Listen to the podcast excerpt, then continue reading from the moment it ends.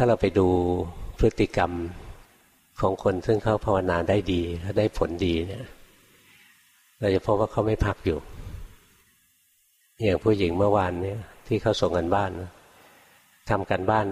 ทำงานบ้านอยู่ก็เจริญสติอยู่กวาดบ้านถูบ้านทำกับข้าวทำงานบ้านจริงๆเป็นแม่บ้านเลยไม่ได้ทำอย่างอื่นเลยทำงานอยู่ในบ้านนั่นแหละทำไปด้วยความรู้สึกตัวตลอดเลยจิตรวมปุ๊บลงไปนะเห็นมันไม่มีตัวมีตนที่ไหนเลยบางคนเป็นนักธุรกิจมีบริษัทตั้งหลายแห่งที่ต้องดูแลกลับมาบ้านนะดูแลบ้านด้วยตัวเองด้วยดูแลลูกดูแลสามีด้วยกว่างานแต่ละวันจะเสร็จเนี่ยห้าทุ่ม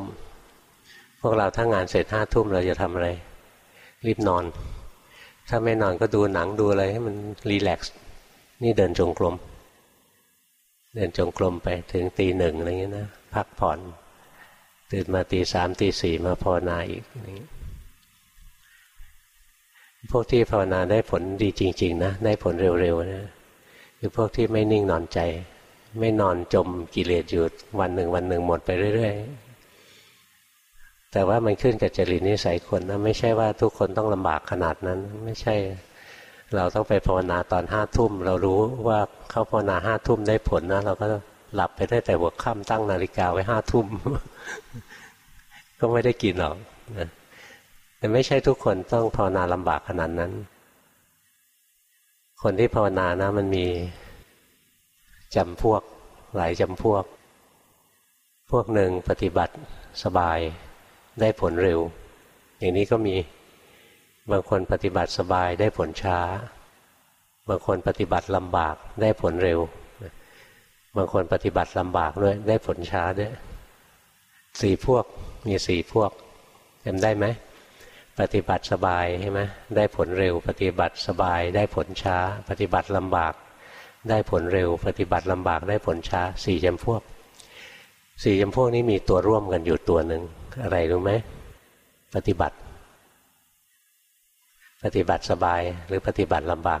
แต่คือปฏิบัติบางคนกิเลสหนากิเลสรุนแรงปฏิบัติลำบาก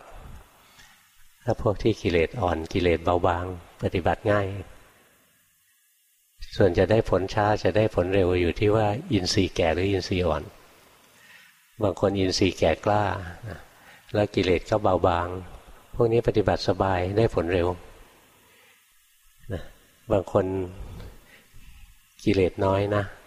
แต่ว่าสะสมบุญบารมีมาก็น้อยอย่างนี้ก็มีพวกนี้ภาวนาก็ไม่ยากเท่าไหร่นะแต่นานเพราะบารมีน้อยต้องสะสมกันนานเราไม่รู้ว่าเราเป็นพวกไหนนะแต่ในสี่จำพวกเนี่ยเริ่มต้นด้วยคำว่าปฏิบัติทั้งสิ้นเลย